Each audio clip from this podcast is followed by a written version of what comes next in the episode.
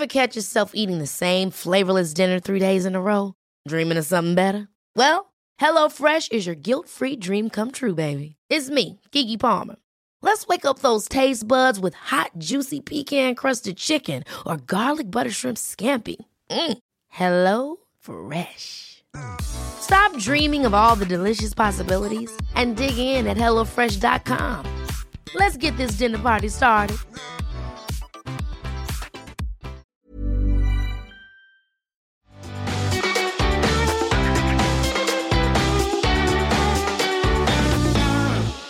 Welcome to the SheerLuxe Highlights podcast with me, Charlotte Collins. This week I'm joined by Lou Huff, Heather Steele, and Rosie Cherrington. Hi everyone. Hi. Oh, Is everyone feeling fresh straight after the bank holiday? No. I feel, I feel so fresh. Oh, I was just saying, Charlotte, I feel like that extra day really makes all the difference. How how different I felt on a Saturday morning to a Monday morning. I know. I'm just having one extra day. I say this to you all the time, Lou, but so often I feel like the weekend you're just kind of catching up in order to kind of do it all again in the week. Yeah. And so having that extra day just gives you the time to actually chill. Rosie, you were dying last Yeah, week. Yeah, I was dying. I Are you actually better? feel like a human today for the first time in over a week. So I do feel fresh. I mean, not compared to normal people, but fresh compared to myself. I spent my entire weekend on the sofa sweating. Oh, perfect. So- Sweating it out. and How also about the the other weather side? really wasn't that good. Yeah. So That's I think you're totally allowed. Guilty Yeah. free Yeah. sofa surfing. Heather, Yeah. what, what were you up to? You were in Scotland. You Yes, said? I went up to Scotland. My grandma died a few months oh, ago, sorry. and we had the funeral then, but we did like a kind of burial party this weekend Okay. because uh, she needed to be buried in Scotland, which is where she was from.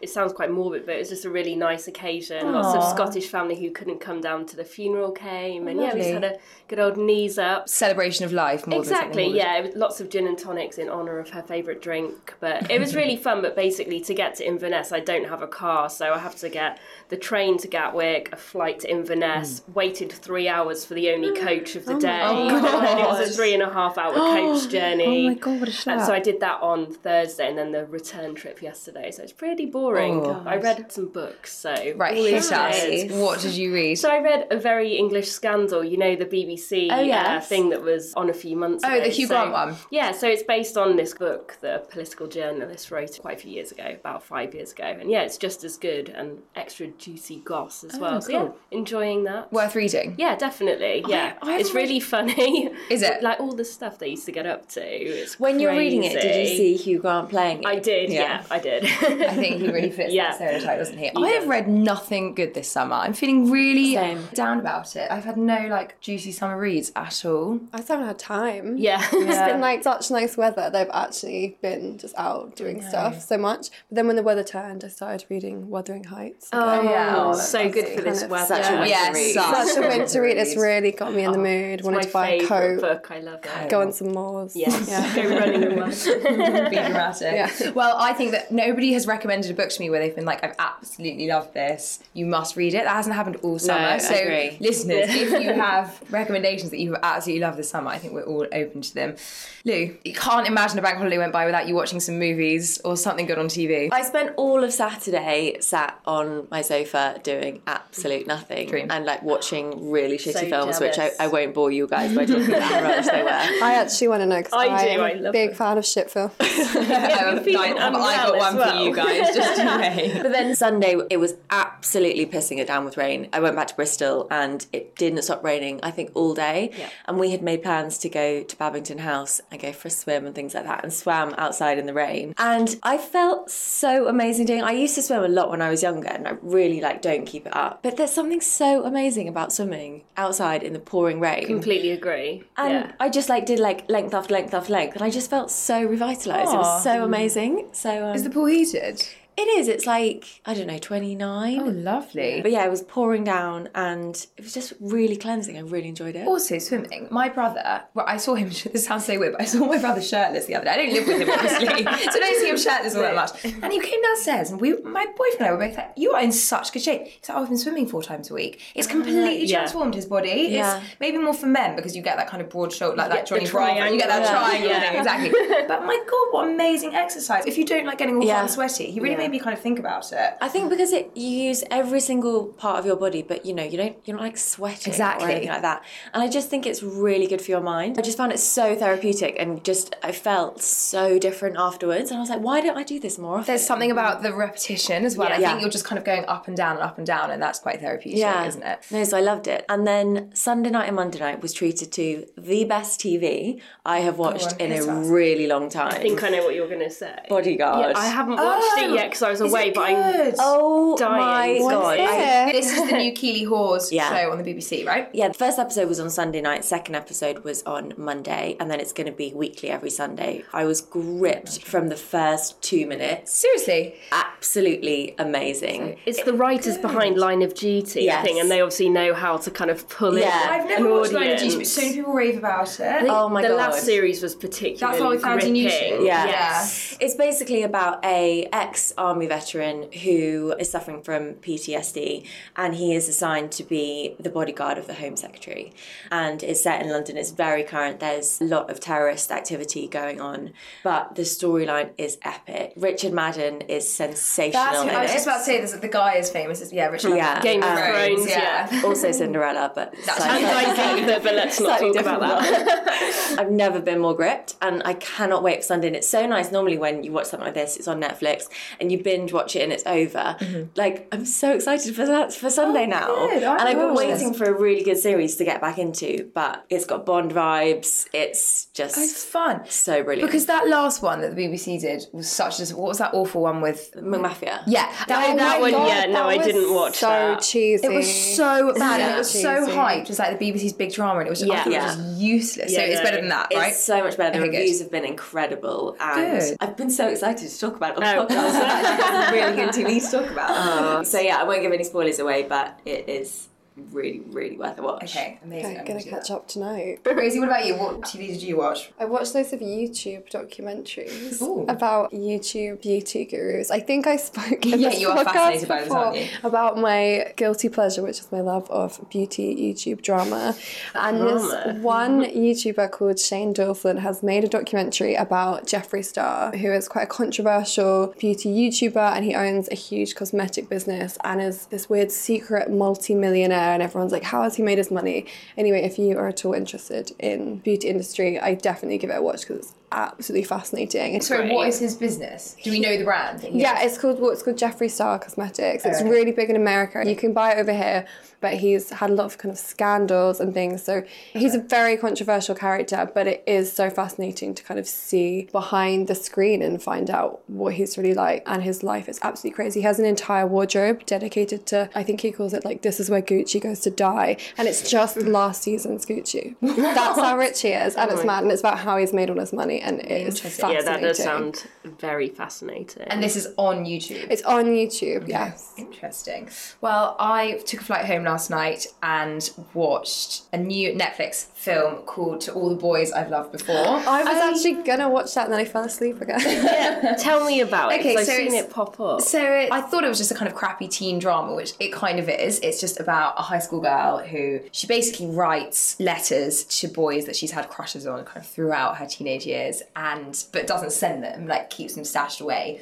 And then, in a fit of trying to get her to kind of leave the house, her little sister posts them. So all the boys then receive these love letters, and it's about the consequences of that. And it is a teen high school drama. But when I say the main guy is like the best rom com male lead I have ever experienced. Oh he, I, I think it's probably really wrong that I'm now a bit in love with this 17 year old boy. I, you know what, I looked him up on IMDb. I was like, I'm sure he's probably older. And then it was like, born in 1996. I was like, okay, moving on. But anyway, he's such an amazing character. Like Lou, I mean, like you'd be like at his feet. Like, you know, it's like proper, proper old school rom com men. Dream. Uh, dream. But also, you know, it's not as kind of dated as it sounds. It's quite progressive. There's like really strong female characters, and also it's a mixed race cast as well, which is a bit Yeah. more refreshing. And actually, I looked this morning, it's got a 95% rating on Rotten Tomatoes. And I really enjoyed it. It's not as kind of crappy and tweeny as it looks. Isn't So- it based on a book that everyone was talking yeah, about? it is based on a book. Is it um, American? the same name. American. Anyone South well known in it? Oh, actually, yes. The dad is Aidan from Sex and the City. Oh my God! you know when someone pops up on screen and you're like, no way, he aged. like he I always think it's so funny when people you've grown up watching become Yeah. the mum and dad Totally. or grandparents even, and you're like, what? And he's really looks old. as well.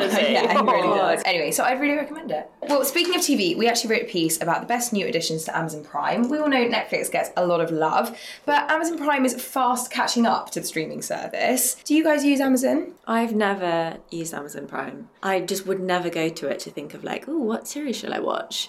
Maybe I need to be educated in it. Heather, tell me more. So I only use it occasionally because I live on my own. I basically can't really afford to pay for Netflix, Now TV, and Amazon Prime, especially when I feel like I'm out all the time and don't actually watch that Yeah. much. So I kind of come to it here and there and sort of occasionally buy it month by month. But yeah, I'm not actually using it at the moment because I'm like, it's summer. I'm gonna not. Hang on, watch Amazon TV. Prime, isn't that when you get like next day delivery and everything? Yeah. Yeah, but, Yeah, but it's it's a streaming thing where you And can music. Yeah, It's the name of their streaming service too. Oh, and you can just Yeah. download loads of films and just watch them. So if you pay for an Amazon Prime account, it gives you Yeah. access to this streaming service as well as next day delivery and stuff. Okay. It's kind of all So you, encompassing. yeah, you can kind of buy individual episodes Okay. of series or download films. There's a lot that is free or inc- so, yeah, included with your Yeah. Amazon Prime subscription. So Okay. there's stuff you have to buy that's like the new. It's a bit like Sky, like the newer releases. Right. You have to pay for like on top of, but actually there's loads available within your subscription. Rosie, do you use it? Yeah, I do. Well, it's not my account, it's my mum's. But I went on it when I ran out of things to watch on Netflix and I was absolutely shook. I couldn't believe it. There's so much stuff on there. There's like Girl on the Train, like films that have kind of not yet on Netflix are on Amazon. I was going to say, what I think they're really good at, they kind of, not that we all buy DVDs now, but they do actually release films before they do come out on DVD or on other places. Mm-hmm. So, yeah, if you have missed something at the cinema, sometimes about three months later, like I think Three Billboards is on at the moment, and that was in the cinemas a few months back. Mm-hmm. And so. Paddington 2. And. Paddington Yeah. too, Yes. yeah, I really want to watch. Yeah, I do as well. I actually started watching Paddington 1 on the plane on the way out, but it got a bit sad at the beginning. I know. But I will give it a go. Hugh. Grant's the villain as well. He In- gets everywhere, doesn't yes, he? exactly. I use Amazon Prime as much as I use Netflix these days. Yeah, I really do. I love old American sitcoms. That's like my thing, and they have a much better selection on Amazon Prime. There's a lot of downloadable Seinfeld, which is great for me.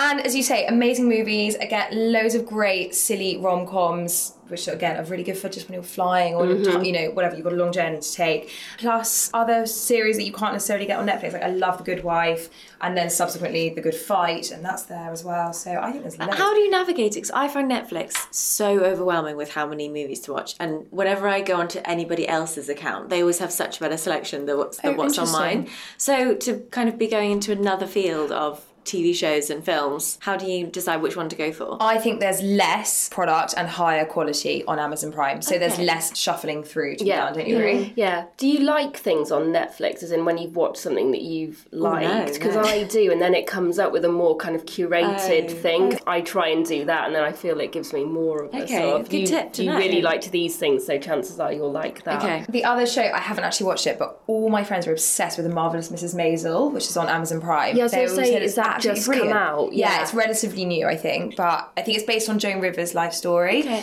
But I think there's singing and stuff like that in it. Could be wrong, but anyway, I've heard very good things. So Anything with should check it singing gets me.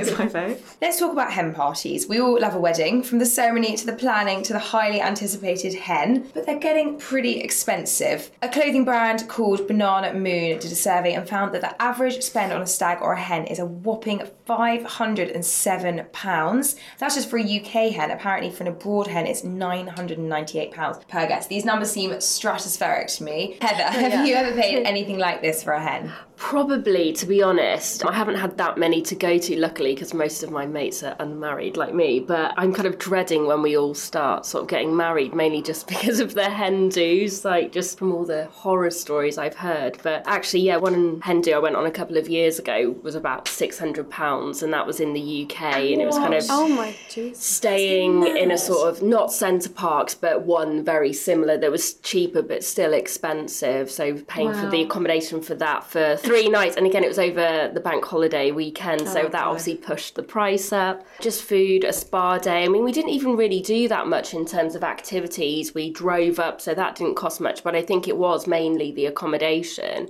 And there's only, I think there was eight of us all together, so only seven of us paying. And again, I think because there weren't loads of us, it really did push the price up. And I remember I didn't go on a holiday that year because that was essentially my holiday because I was like, well, that's all the money I would have had to go abroad has gone. And then and it was lovely, and yeah, it was you know a very nice occasion. But I really am dreading getting to a stage where there's more than one in a mm-hmm. year because I mm. honestly don't know. Uh, Would it make you think twice if you were organising one or if it was your own? I'm actually organising one of my best friends' one for next year. I haven't really started thinking about it yet because the wedding's not till next October. But again, I'm quite worried. I mm-hmm. don't know a lot of her friends from back at home since I've moved away, and they're all going to come down to London, I think. So that's already going to be expensive. Mm-hmm. But I'm kind of trying to work it out because for them, not living in London, everything is going to seem even more expensive than it mm, would Yeah, do back up north. But equally, you want to like show your friend a really good time Yeah. and make it really special. So I think it's trying to. I think that must be the hard that thing out. where everyone's got a different budget in mind of what they're willing Yeah. to pay, but it's kind of what the bride wants to do. So, you know, I imagine like kicking up a fuss when five other people are keen or no one really wants to st- I like to say anything is really tricky. And being the organizer, you've kind of become the debt collector as well. Yeah, yeah. Like, you don't, even if you don't really want to do it, you're like, well, You everyone literally stomp it up. Yeah. Yeah. exactly. Rosie, you're organising one for next year, aren't you? Um, for next year, so next year is probably going to cripple me financially. It's the year all my friends and me turn thirty, and there's about three weddings so far. So it's Christ. going to be an expensive, expensive year. times. Start saving now. Um, yeah, I'm going to be organising one for my friend because she is getting married in the states. It's going to be quite low key. We're thinking maybe something like Babington House or Soho Farmhouse or something. Still not cheap option. No, Not No. cheap option. Low key is not the same as cheap. Yeah. No, but something low key, and there's not going to be that many of us. But I mean, other friends, they're having two hen do's, you know, like a week abroad and then hiring a house in the country. I just think it's getting absolutely outrageous. I think the plot has been lost. Lou, Yeah, I have have been quite lucky and haven't had to pay quite as much as some of these figures, but I've heard real horror stories from friends who have had to. And I think, as you said, when it's a bigger group and there's maybe not everybody, it's kind of different groups of friends of the bride, and nobody really wants to speak up about what they want to do, and everyone wants to do something different. And I don't know, I don't know whether social media has really kind of changed hen parties because of everything is so publicised. Yeah. And you see what other people are doing, you're like, oh God, I want to be doing that. Yeah. And I don't know, I just think it's got really out of control. Yeah. Well, oh in Oh, this God. piece that we wrote about it, we said that a 2016 YouGov survey found that 41% of people consider stag and hen celebrations outdated. Do we think it's a bubble that's going to explode? Has it gone too far? I just think it needs to be a bit more considered. Like, take it back to what it should be, like celebrating before you get married with your best friends and do what makes you happy. I don't think it needs to be like lavish or crazy or mm-hmm. anything like that. Mm-hmm. And I don't know, I think people have just lost the plot a little bit. Yeah, I agree. I have to, I've been on quite a few hens and I've never paid anything like £507. The second one I've organised is in two weeks' time and I mean, that's going to be nearer 300 and even then I feel a little bit guilty about Yeah. that. It's not easy to keep it at that limit, but I think there's absolutely no excuse. No. The first one I organised was 250 and again, even that, there's a lot of money to pay for a weekend and that's also including all travel, all food, Yeah, you know, people yeah. won't have to reach for their pockets. I think you need to let people know how much it will cost at the beginning. Like that's how much mm-hmm. it is. I think when it's like, oh, on the night, like let's try and do this, try and do mm-hmm. that, and like splitting the bill, or No things way. like that. Yeah. I think you have to know from a budget perspective from the beginning and then work it forward from there. Definitely agree. And Rosie, like you said, if I think if the wedding is going to be abroad as well, then you have to have more low key hen. I know mm. that's what I'll be doing. We've all been in that position when you're trying to get your CV to the top of a pile for your dream job. We spoke to three recruitment experts to find out how you can put yourself ahead in the job stakes by getting your CV looking tip top. Some of the tips included the layout, the wording, and the content, as well as whether you should or shouldn't be attaching a picture. So, Lou, I'll come to you first. Queen of aesthetics, what do you do? the way that it looks is so so important to me and when i was putting together my cv that was the first thing that i was focusing on i think it's really important i think when you've got loads of cvs in front of you the design can really stand out Design in what way? What does that mean? I think depending on the industry that you're in, it's really important to sort of design your CV in a specific way that's related to your industry. So there are loads of websites online that you can use to help that. If you haven't got a sort of a design bone in your body, they you can kind of take a template, which I think is really useful. Do you think it's necessary? I know when we were looking for a fashion assistant, I don't think we received a single CV that wasn't some kind of creative design, and obviously that's within that industry. But mm. if you're going for more professional careers, I mean, I'm pretty sure mine is just a piece of Yeah, paper. mine is a piece of paper. Yeah. Because my issue was someone really drilled into me. Always keep your CV on one page. Yeah, that's so Yeah. important. And so to fit everything on one page, mine literally looks like a piece of shit. It looks just like a printed out Word document, but it fits all on one page. And that was what was important for me. Well, I have to say the design thing does make it maybe easier to fit it all on one page because we saw a uh-huh. lot of like snazzy kind of Yeah. little boxes in the corner. that Oh, had bits yeah. of it. yeah, yeah, yeah. We saw some interesting things. But I agree with you, and I, I also was told that, and, and I know from experience that when you're looking at people's CVs, you just want something really kind of clean and easy to consume. Yeah. And I think Yeah. perhaps having it all in one page in an unfussy It's- format. Exactly. Yeah, design doesn't need to mean fussy. So mine is a very clean aesthetic, as you. Yeah, shocker. Um, but it's certainly, I think some people think office design is going to have like flowers and, Mm. and lines Mm-hmm. and boxes here and there. Yeah. It really doesn't need to mean that. So I think, yeah, don't automatically assume that you need to fill it with loads of things in order to make it more design I led. Think that's a very good point. Heather, what would you what does your CV look like? controversially, is one and a half pages. it was Sacrilegious. it was one, but I got one of my friends offered to show it to his boss and his wife, who do lots of recruitment. And when it was all on one page, and they both said, "Don't believe the myth that it all has to be on mm. one oh, page." They're like, if, "Well, this is just what they said." They were like, "Yeah, I think it's more important that you." Get everything you want to say on the mm-hmm. page and Yeah. allow, like you said, a lot of white space so isn't everything kind of Yeah. cramped in. I think the most important thing is just putting what is relevant on there. I think if you're taking out experience that is really relevant to the role that you're applying for, your experience, then you know that's probably not going to do you any favors. But I think past a certain age, you don't need to put what school you went to Yeah. and what GCSEs you took. Yeah, I think there's agree. definitely a time where you need to take off that stuff because Yes. it's just really not relevant. Uh, my pet peeves are when people put languages that they're like not really that proficient. Well, in. like, yeah, like, GCSE GCSE French, level yeah. Mandarin. Like I don't really care.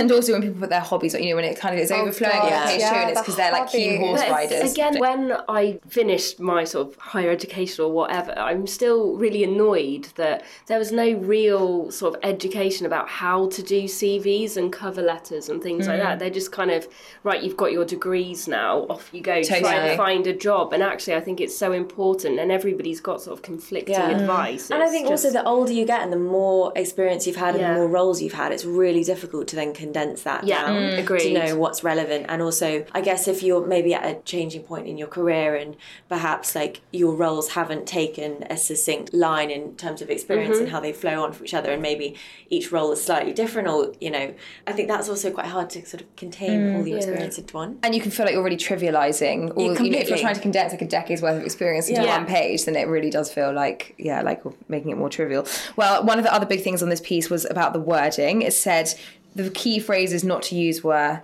leverage and utilize in place of use. They're saying don't use overly fancy words in your application.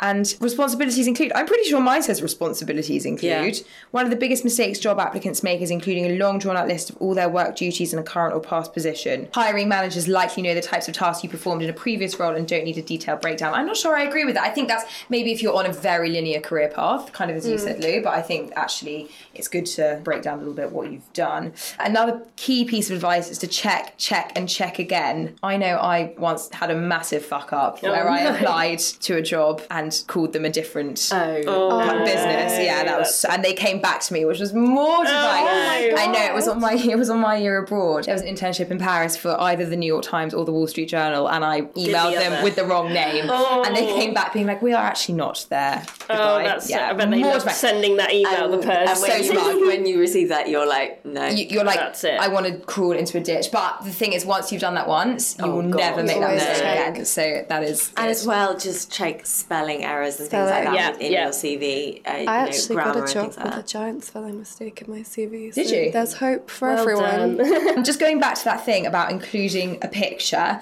this says avoid putting a cheesy photo at the top of your CV or anywhere else for that matter. Where do you guys stand on that? Because I feel like there's a lot of conflicting advice on that. I think it is never necessary to put a photo of yourself Agreed. on your CV. No. If people want to know what you look like, they can Google you, Google you. and they can find you on Instagram or Facebook or the World Wide Web. I just don't think you need to show people what you look like. Do you think you should be putting social media handles on your CV? I think unless you're an influencer, it looks a bit. I don't know. Maybe if it's like really, really relevant to your job role. Yeah. yeah, I'm I- sure. If you're I a think we- social media manager, then maybe. Yeah, I agree with But- Rosie. I think if it's relevant, put it on there. And I think putting like a blog or something on Yeah. there. But Yeah. I think Yeah, your um, website, your blog. your employer will do the research anyway. they'll be stalking. And I think also be wary of that. If there's Yeah. things that you don't want to be seen on your oh, Instagram I or would your definitely do a cull if you've been Exactly, or make it private. good tip. The other thing I was just going to bring up is uh, one of the tips is include a cover letter, which actually I think for people like me and Rosie as journalists, I think that's actually more important to employers than the CV. Like it shows you can write, it shows that you're mm-hmm. responding to the right parts of the job application mm-hmm. and demonstrating how you can do the role. And I think for a lot of hiring managers in that realm of work, the mm-hmm. cover letter is actually way more important than the CV. Completely agree. Because also you can't pitch why you're interested in that job on your CV. No. No, it's just about you, and you Yeah. need that cover letter in order to explain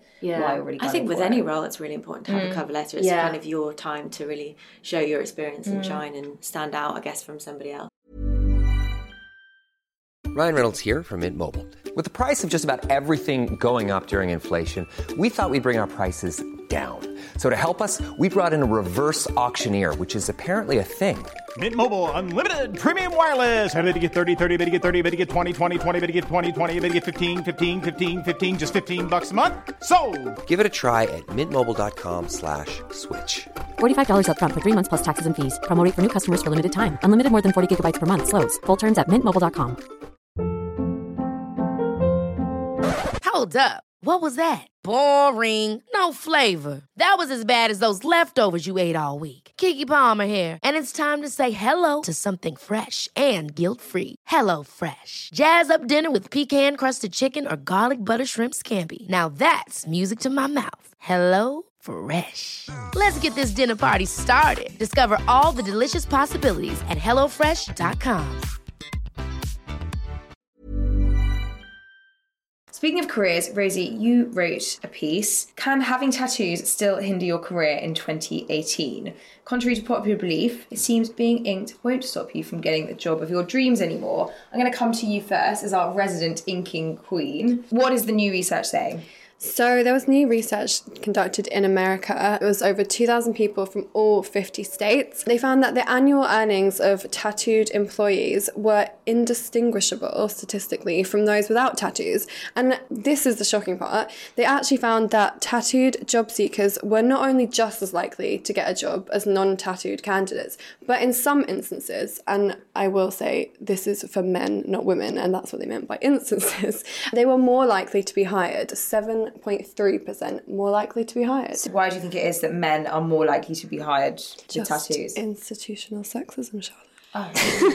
But what industry is this in? And also, is this like they've got a tattoo on their shoulder and they're wearing a shirt so nobody can see it? And they've just ticked a box to say, yes, I've got a have a tattoo, but nobody in my workplace knew about about it. Yeah, exactly. We don't really know, which is why I did a bit more research because a lot of news outlets were publishing this basically saying, you know, get tattooed, everyone, it's fine. But actually, when you do a bit more research into it, there is still, for people with really visible tattoos, quite a lot of bias against them, especially in really corporate roles.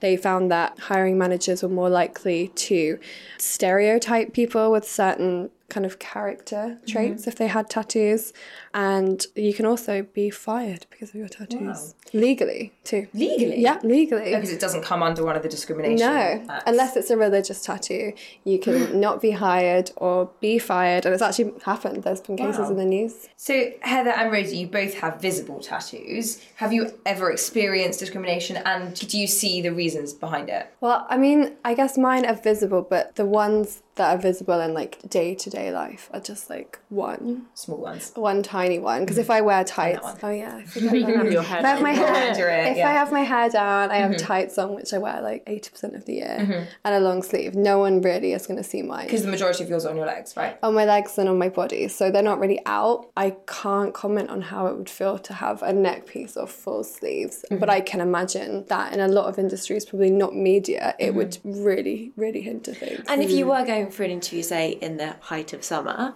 would you make sure that your legs were covered, or um, would you not feel like it was going to impact your interview? I think I'd probably wear a longer dress anyway, just because it's smarter. But no, even from like my very first kind of interviews and stuff at major newspapers, I've always had them out, and I just feel like in media it's not seen in the same way. I think we're lucky in the industry. That's that the thing. That. But I mean, God, if I worked in finance, no, I would 100% cover them up mm-hmm. because there's Yeah. definitely a stigma around it. Heather? Well, yeah, any interviews I've had, even the two I had here, I always made sure I covered them up because you just don't know. People do have sort of personal mm. preferences, and there's just no point giving anyone who's interviewing you sort of any excuse mm. to kind of discount you against somebody else. So, yeah, I would always keep them covered up for any interviews, maybe gradually reveal them Over time. after you've all got the job. Yeah, exactly. I know some people don't like it and do you think it's not that professional. So, yeah.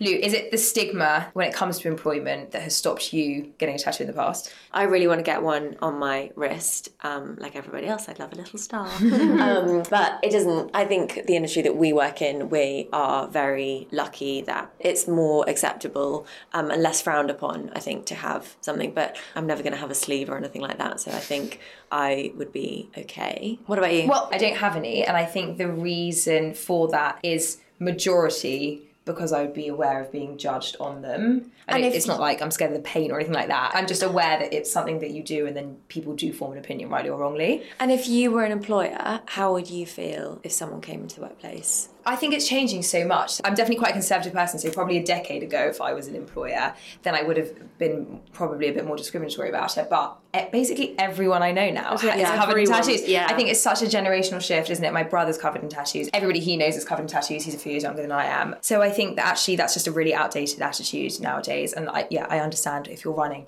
a professional services firm, you don't want somebody with something scrawled across their neck or their forehead or something. But actually, yeah, I think it's gonna even in another ten years, it's gonna be a pretty backwards attitude. Actually, Definitely. here's one for me: is shopping addiction a mental health condition?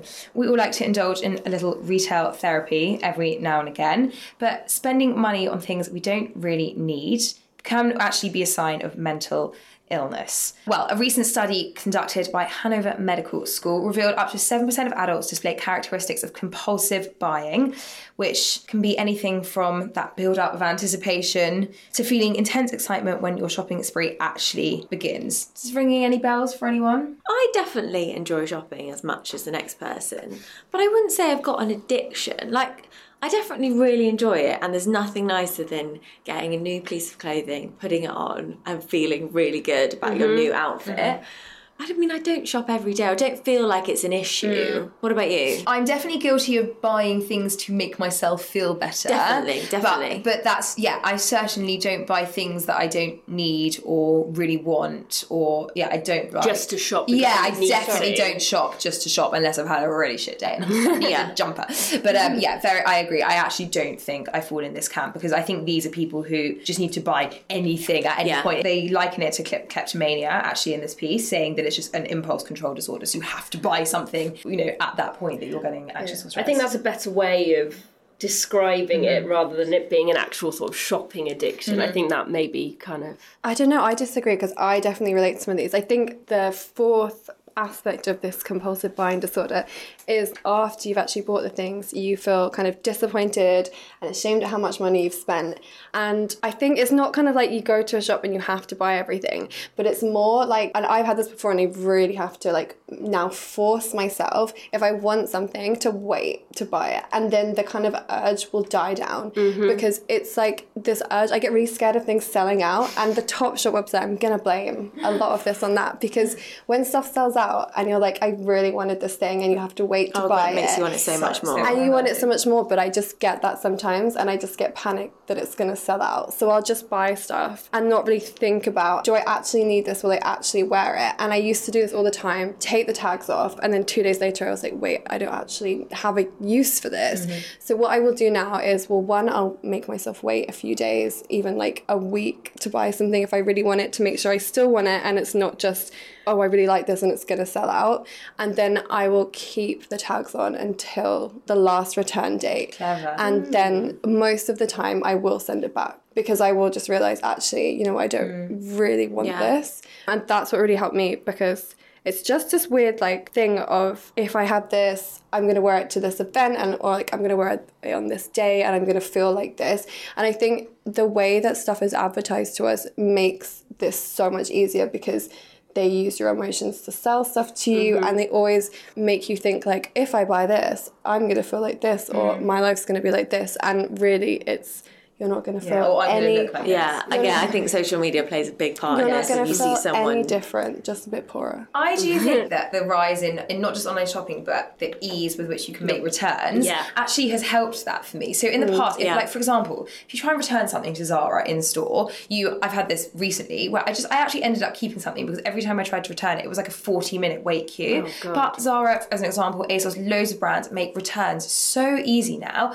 that actually even if there is something that I've compulsively bought, I've then got the time to assess it and it can just go straight back. You know, the courier comes and picks it Yeah. up and it's all free. And actually, that's helped me a lot because those impulse purchases are so easy to return that Yeah. you then don't end up making that sacrifice. And I think it makes you realise actually the things that you buy and you keep, for me anyway, are always the pieces that I absolutely Mm-hmm. love. If it's something that I'm like, oh, that's nice, it always ends up going back, or I'll wear it once and afterwards I'm like, oh, I just don't really even like it. Yes. Yeah. So I would much rather buy less but a much more considered and perhaps slightly more expensive purchase than buy really quick things on the high street that I know I'm not going to like and I'm going to see loads of people wearing. Mm. That's also another killer for me. I definitely learned that the hard way as well. It's not at the point like you, Rosie, at the point of kind of purchase or in and around that time. It's when I go to have a wardrobe clear out and I look at things and I'm like, why did I buy it? I spent money on this and I've, I've never worn it or, you know, it's, and I think the more you have those experiences, the more considered you are about what you actually buy. And I think actually, if you looked at things in your wardrobe and you were like, if I saw this in the store now, would I buy it?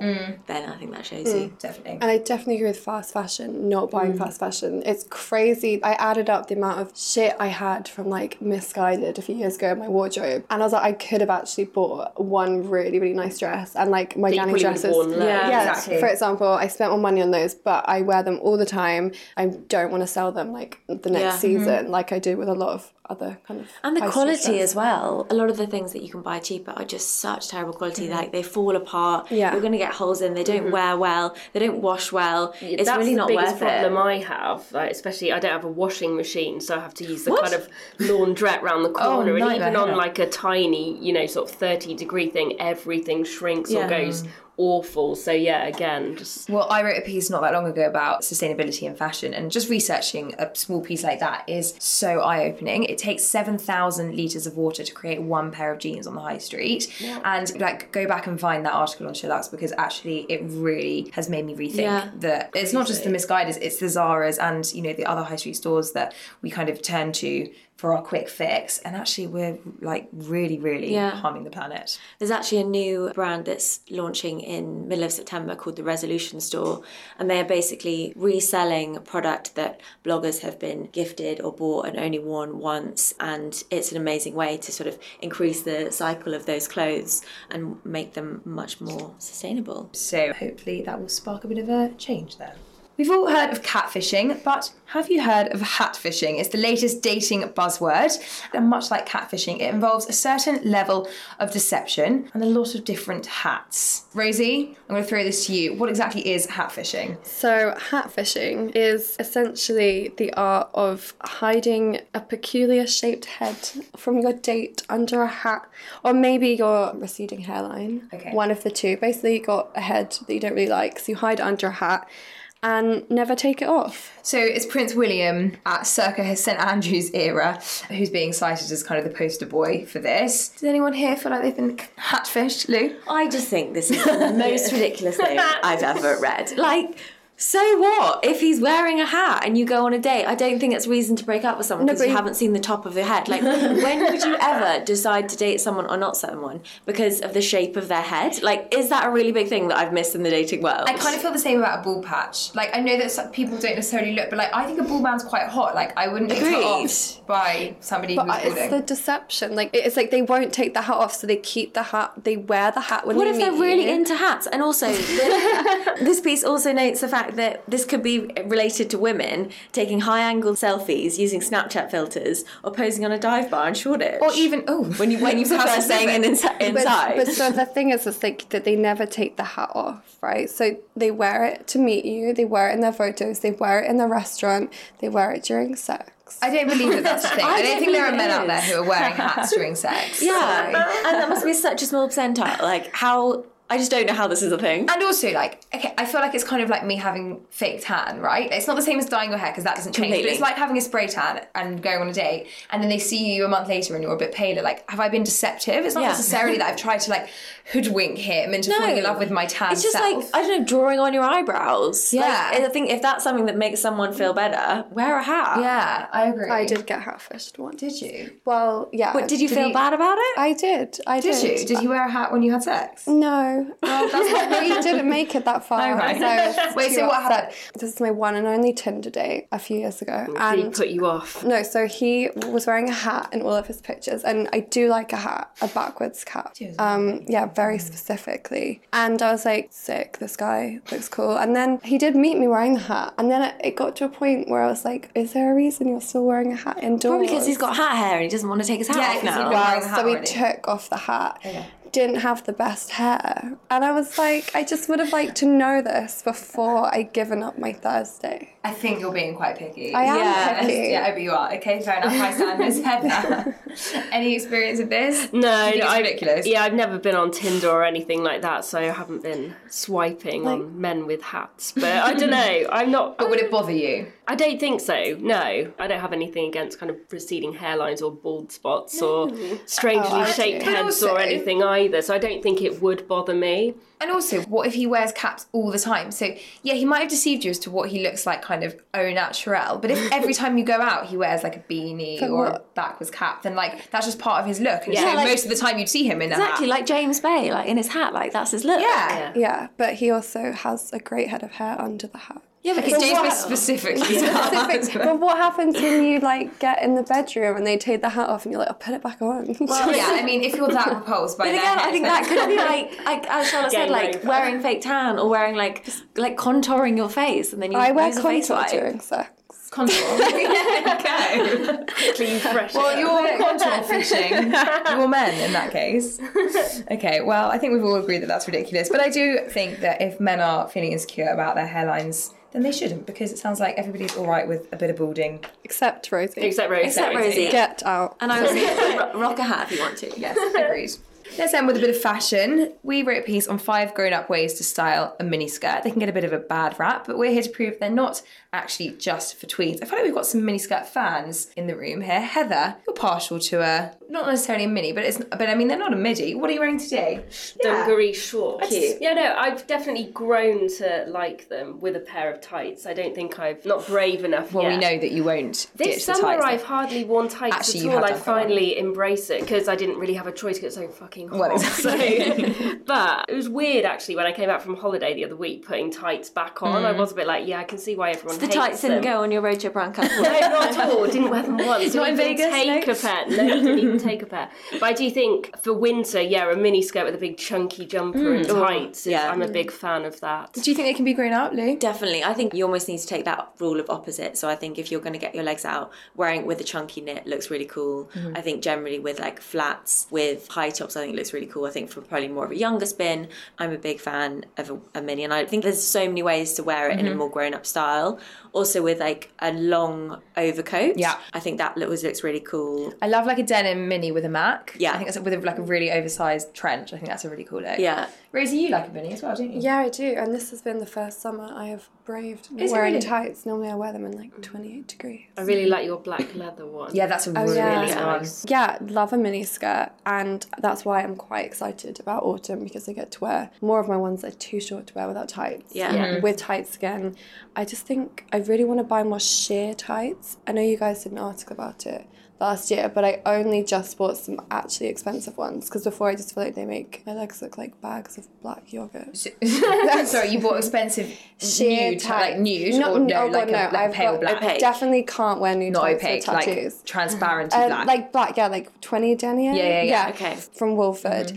And the difference is. Shocking. A And good pair of tights can transform your life. I life. could not believe, I just couldn't, I was like, what have I been doing my Yeah, whole it's life? really worth. I'm now very excited to get my mini skirts back out. Not so excited to snag the 30 Yeah. quid pair of tights the first go, but Can I just say one tip if you're going to be wearing tights and a mini skirt is to make sure that you don't have that like Oh, cycling seam. short line. oh yeah. Well, nice tights though tend not to have that seam though, do, do, don't they? Or Really actually, mindful. there was a girl opposite me on the train this morning, and she was wearing like the suspendery style ones, and I could see the top. Oh, God. Of the, you know, where it like to her leg. Not a good look. That used to be a deliberate look, wearing those with denim shorts. Wow. Yeah, and there also used to be the tights that had like the patterning down Oh, yeah, Yeah, yeah, yeah. I was quite into them back in mm. 2011, whatever it was. Yeah. Lou, if people want to buy a mini skirt, where should they be looking? I'm a big fan of a suede mango one that's out there right now. So good. Actually, I bought a suede mango one probably three, four years ago, and it's still going strong. And they've got, I think they've done a similar one this season. And other stories also really good for skirts. And there's also a lot of cord mini skirts this I'm season. Oh, liking those. So I think Yeah. going into autumn winter, that's a really good way of kind of tapping into that trend if you don't want to go with a full on suit. that 70s vibe. There's Yeah. also some really nice leather styles at Marsh. Yeah. That'll be another top tip. I think you can never go wrong with a, a leather mini skirt. Agreed. I think it's a bit of a I need staple to actually. find one. Okay, Yeah. we'll hook you up. Thanks. Well, I think that's all we've got time for today. If you enjoyed the podcast, do please rate, review, subscribe, and tell your friends, and we'll see you next week. Hey, it's Paige DeSorbo from Giggly Squad. High quality fashion without the price tag. Say hello to Quince. I'm snagging high-end essentials like cozy cashmere sweaters, sleek leather jackets, fine jewelry, and so much more. With Quince being 50 to 80% less than similar brands. And they partner with factories that prioritize safe, ethical, and responsible manufacturing. I love that. Luxury quality within reach. Go to quince.com slash style to get free shipping and 365 day returns on your next order. Quince.com slash style.